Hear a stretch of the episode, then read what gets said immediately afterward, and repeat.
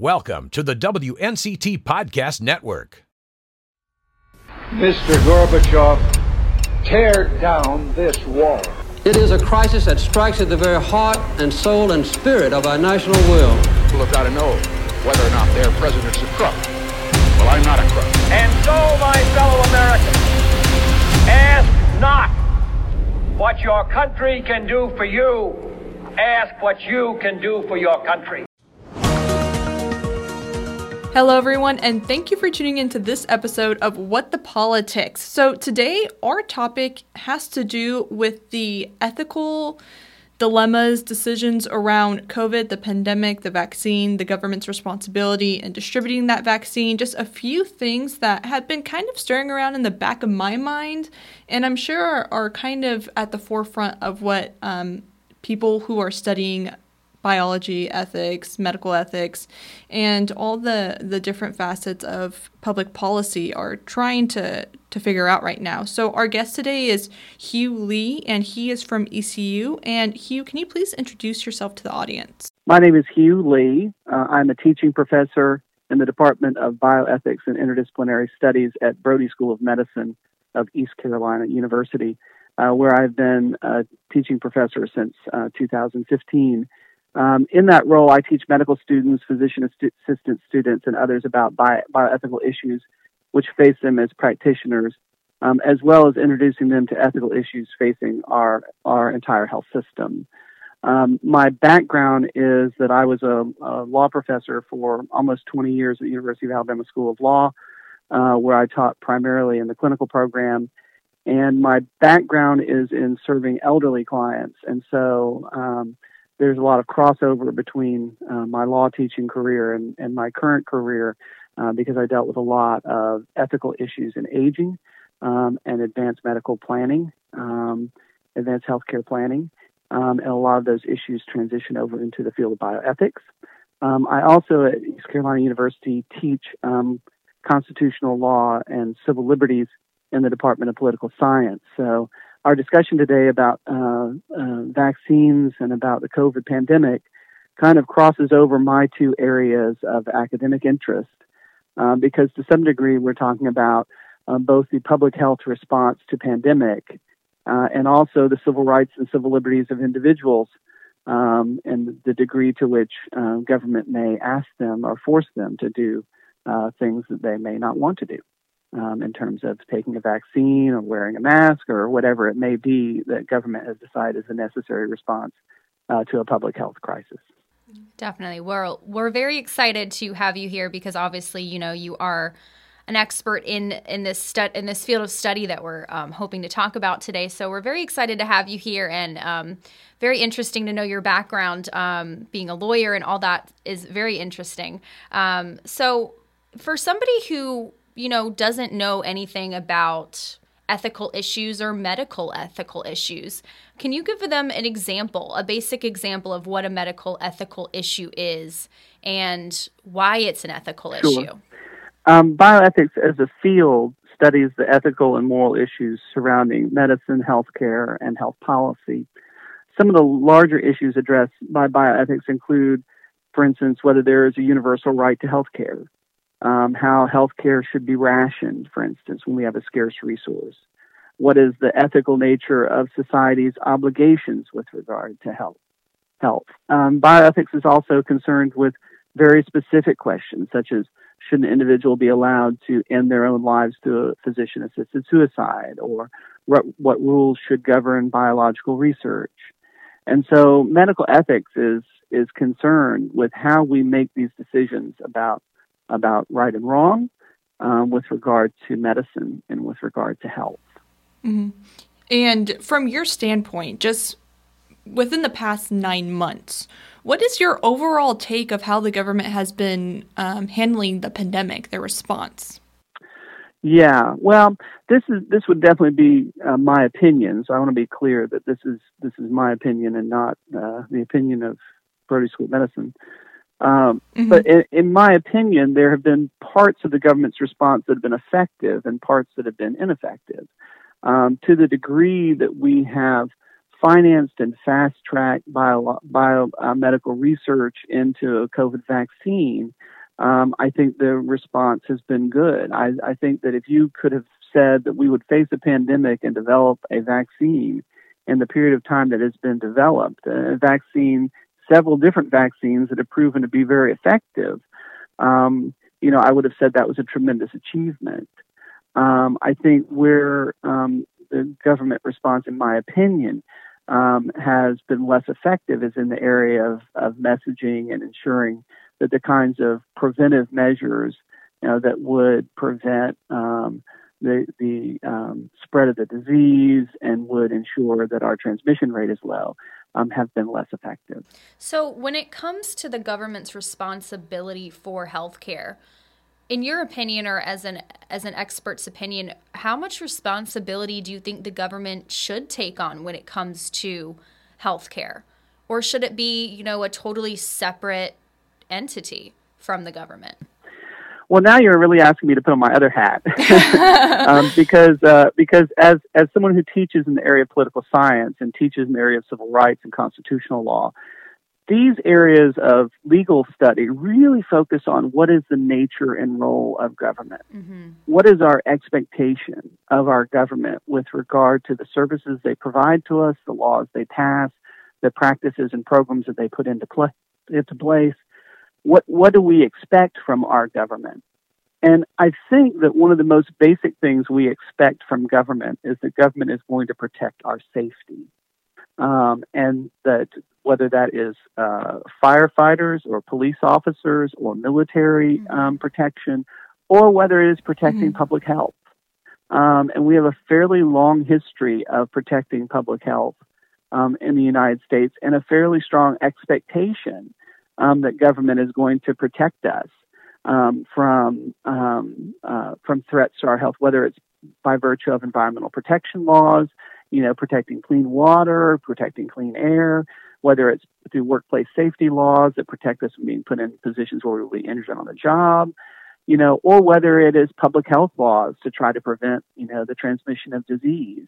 I think we have an expectation um, that at the very least, the government in the area of healthcare is going to act in a way that protects us. Um, and so I think that, um, particularly with something like a pandemic, uh, it may be only government that is in a position to mobilize a broad enough, large enough response to effectively um, uh, respond to this kind of public health crisis. Mm-hmm. Would you say that the the responsibility that the government takes on for healthcare is I, what I'm hearing is it's different than when it's outside of a pandemic. Is that correct? Yeah, I think so. Um, it, it's it's different in the sense of the scale of the problem, and it's different in the sense of the urgency of the problem. Um, but we have to recognize that public health has been concerned with, um, you know, um, with, with um, transmissible diseases for a long time.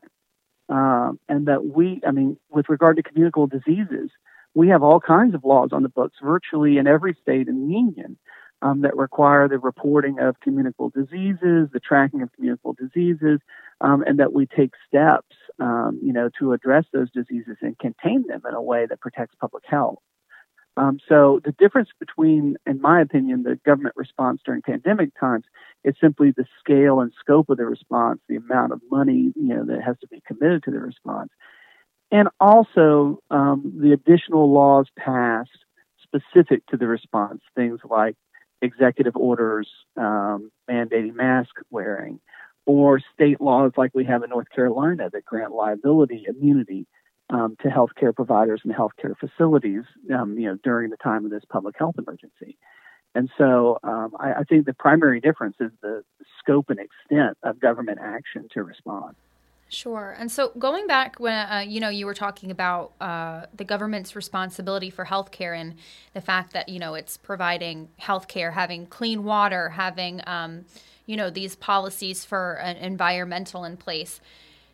Would you know, obviously the Flint, Michigan water situation would that obviously be like a medical ethical issue that you know the government failed in in helping or assisting these people in this community with Yeah, yeah. I mean, the, the, the ethical issue in that in that context is is does government have a responsibility um, to the people to ensure clean water, and did they fail in their ethical obligation to provide that?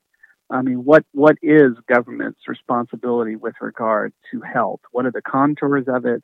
Um, what are what should our reasonable expectations be? Um, and and how do we address those things? And I think that one of the things that I teach in my second year bioethics class in the medical school is we go beyond the, the ethical obligations that a physician has to their patient, such as confidentiality or the duty to respect the patient's choice or things like that. We go beyond that to what are our ethical obligations as a society with regard to health, because we recognize that health health uh, results uh, as much from environment as much from things like social determinants of health and the ability to have access to healthy food and things like that, as it does as it results from health care being provided by a doctor or hospital, or whatever. So you're you're kind of saying that ethical issues, you know, although you know the government should be responsible for a large section of this. You know, it's part of their responsibility to the American people. But would you also say then, you know, ethical issues are also a, in largely a part of the community's responsibility to, you know, make sure we're wearing our masks, make sure we're washing our hands, social distancing. Um, so, you know, do you think it's kind of a 50 50 or 60 40 in the fact that it's it's just as much a responsibility for the people in the community to take on these ethical issues as well. Yeah. Well, you know, we're we're we're all ethical actors.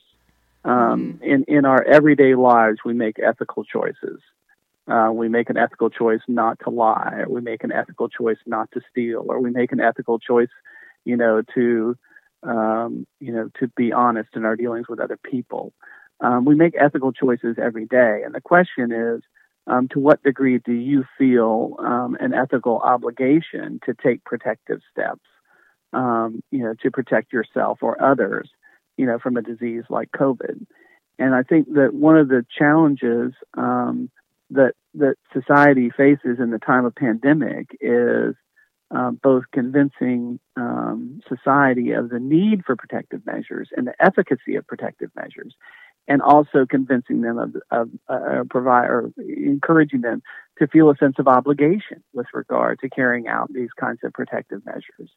Um, and I, think that um, that has been one of the challenges of of this pandemic has been to communicate well enough the effectiveness of the preventive measures um, that society has asked people to take. Sure.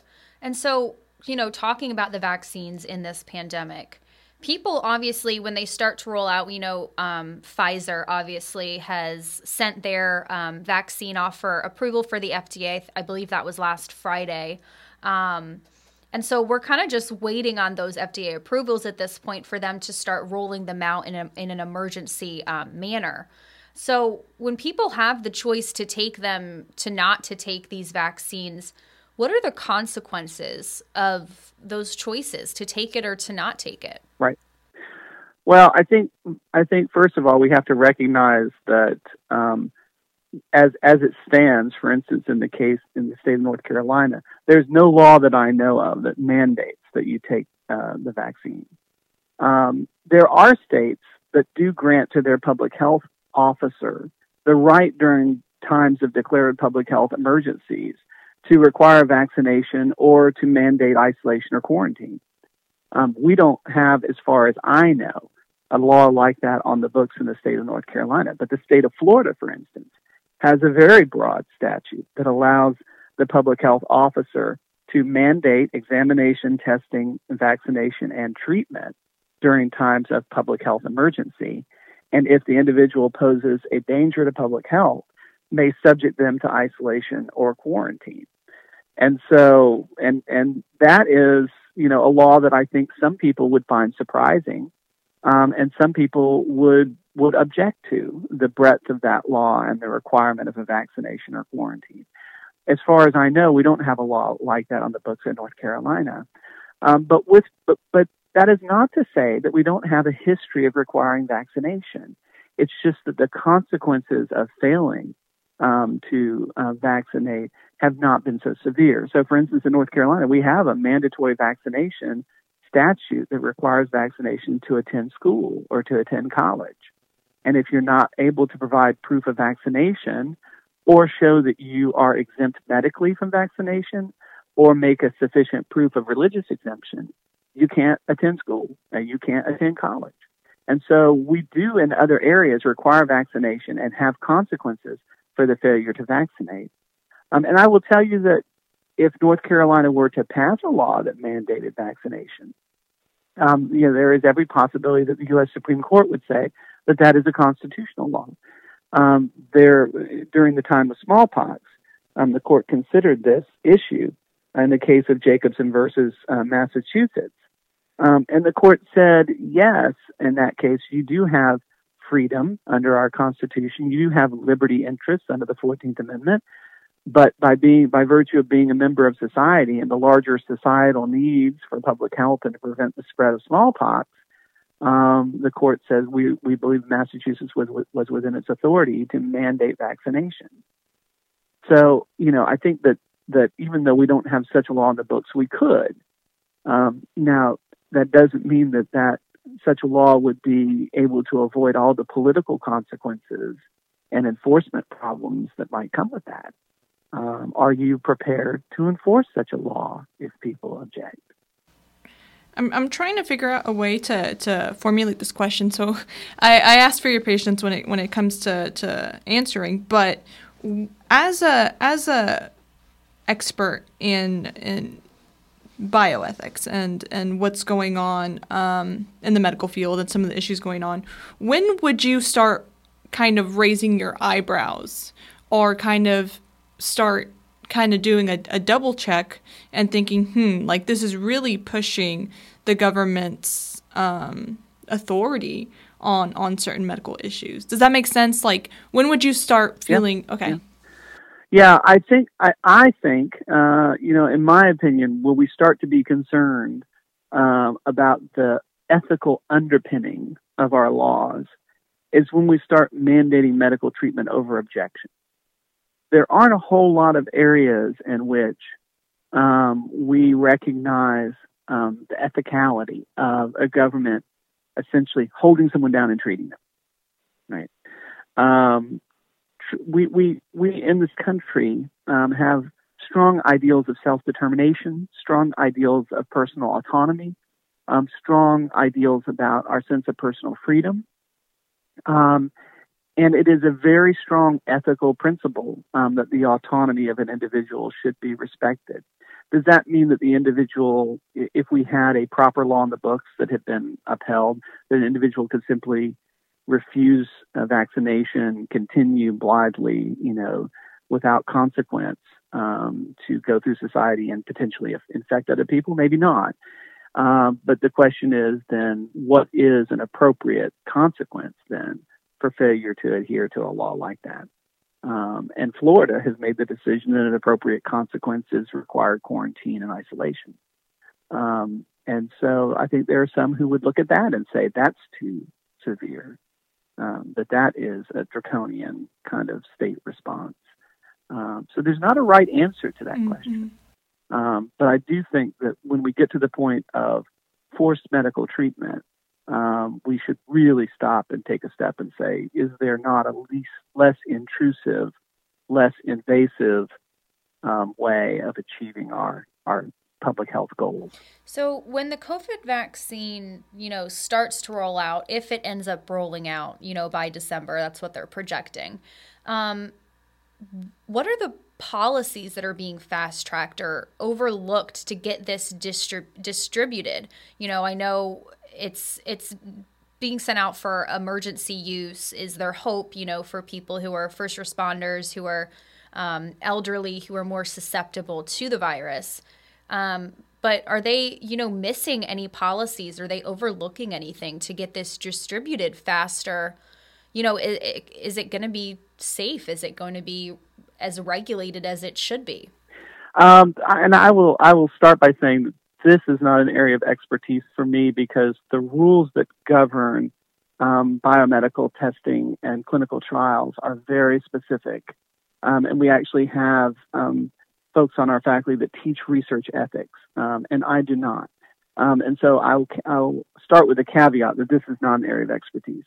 But I will say, in talking with them, um, that it appears to me um, that the fast track process primarily shortens the time to market on the back end of clinical trials. In other words, after clinical trials are completed, um, the period of time post trial that the patients are studied.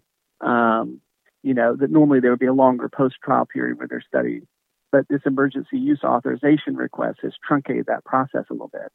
But I will say that, that up until that point, um, regular clinical trials protocols have been followed. And that's my understanding um, from others that I've talked to. Um, I will say that it is imperative um, for purposes of having a successful vaccine distribution and treatment regimen um, that we are able to be clear and persuasive and convincing um, about the safety of the vaccines that have been developed. Otherwise, there will be great hesitance to accept the vaccine and to take the vaccine. And that would totally defeat, you know, all of the work to fast track the vaccine and to get us to the point of having a viable response um, to the pandemic. And we have to recognize, and I'm sorry I'm a little bit long winded about this, but we, we have to recognize that there are segments of society that have legitimate reasons um, to be hesitant about being just simply offered a vaccine. I mean, we, we have, unfortunately, a history in our country, um, particularly in the biomedical, bioethical history of our country, of clinical trials being conducted, you know, that were that discriminated against African Americans, that created distrust in the American healthcare system, um, and that make it reasonable for people to say, well, you're telling me this is safe. Why should I believe you? And so it's going to be critically important for us um, to convince people of the safety and efficacy um, and the need um, for for everyone to be vaccinated. Mm-hmm.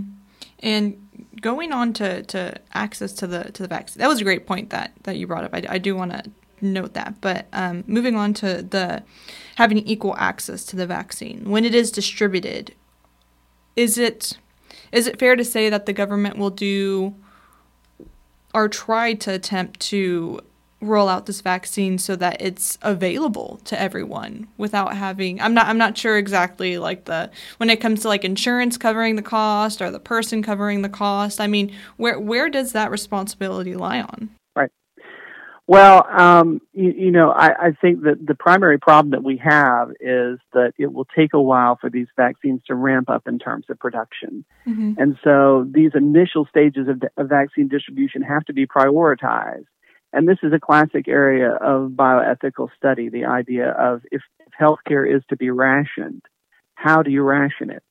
Um, and it's important at the, at the beginning of this process that we have firm ethical justifications for the people that we choose um, to distribute the vaccine to.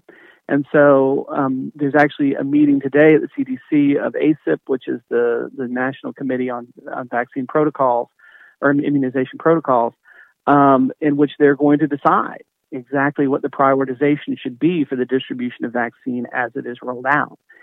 And um, initial um, work on this, both by CDC, by Johns Hopkins, by um, the uh, Academy of Sciences, um, uh, National Academies of Practice, excuse me, um, indicate that, that the first group um, would be medical workers and first responders. The idea being that if you're trying to do, for instance, in, in ethics, we might say uh, that utilitarianism is a principle that we think is a sound ethical principle, which means doing the greatest good for the greatest number of people might be our motivating ethical principle. Well, if we were going to do the greatest good for the greatest number of people, this would require that we preserve our medical workforce, that we, pre- we preserve our first responders' health, so that they are able to effectively respond you know, to all the illness that occurs until such time as everyone can be vaccinated. And so you could argue that it makes sense for them to be in the first group. Um, the, the, the, the second group, what has been identified as 1B, would be people with underlying health conditions, comorbidities, um, that would make them at greater risk of death or serious illness from COVID 19. People with pre existing conditions like asthma, for instance, um, who are particularly susceptible to the way the disease works would be in that group as well. Um, early drafts also have in this group older adults who are in congregate settings. Um, the idea being that they are in close proximity, that it, they have shared health uh, workers who serve them, and therefore the chance and risk of transmission is much, much higher. And because they um, are in a group that is particularly susceptible to the disease due to, to age and comorbid, comorbidities, um, then they also should be a high priority group. And the, part of the discussion today is whether that group even moves up higher uh, because of the tremendous risk to them. And so when we when we talk to the public about the method of distributing the vaccine, it's important that we explain the underlying rationale. Why aren't you getting it? And why is this other person getting it? Because they need to believe that the system is just and that they will receive the, the vaccine when it is appropriate and correct for them to receive it, and that there are good ethical reasons why people receiving it ahead of them have gotten the vaccine. Sure. So, our last question for you, uh, we don't want to take up too much of your time, is as an expert, how hopeful are you that once this vaccine is distributed, that it's going to meet all these ethical, you know, policies and standards? Yeah, I think that's a great question, and this is something that my colleague Helen Ransom and I are really um, have really been focused on and and, and really concerned about. Um, and we, we're writing on this right now, and that is the need for. And I think there's a sense in which once you have developed a set of ethical principles that guide the way in which the vaccine is distributed, to whom and at what point, there's a there's a, a sense in which we're done, right? There's a sense in which you can feel like we mm-hmm. did it. We've we've got a system in place, and it's fair, and it's equitable, and it's transparent, and people can understand the reason why, and so people will participate. But but we think the ethical obligation goes far beyond that. That for people to be committed to receiving the vaccine, for people to believe that the vaccine is efficacious and effective and a good decision for them to take it, and that they're being treated fairly and justly by society in the distribution of the vaccine, we have to continue to be transparent throughout the whole process. We have to be able to educate and explain the public about the safety of the vaccine, about the order in which it's distributed, uh, and they need to be able to see that, in fact, the gov- government is following through in its distribution in accordance with the promises that it made um, about the proper priority of people to receive it. Mm-hmm. Well, thank you for your time, and I'm sure that this the, the, period that we're living in will be in classes that you're teaching in years to come. So I really appreciate you you and your yeah. expertise in this and, this fast. I'm I'm fascinated by by this topic and, and the ethical implications of COVID vaccine and what the pandemic has done and the government's responsibility. So, thank you so much for your time. Uh, it's my pleasure. It's my pleasure. Thank you. All right, everyone. Thank you so much for joining us for another episode of What the Politics. We release a new episode every Tuesday. You can listen in on Spotify, Apple Music, here at WNCT.com, or wherever you get your podcasts. Thanks so much for listening, and we'll catch you next time.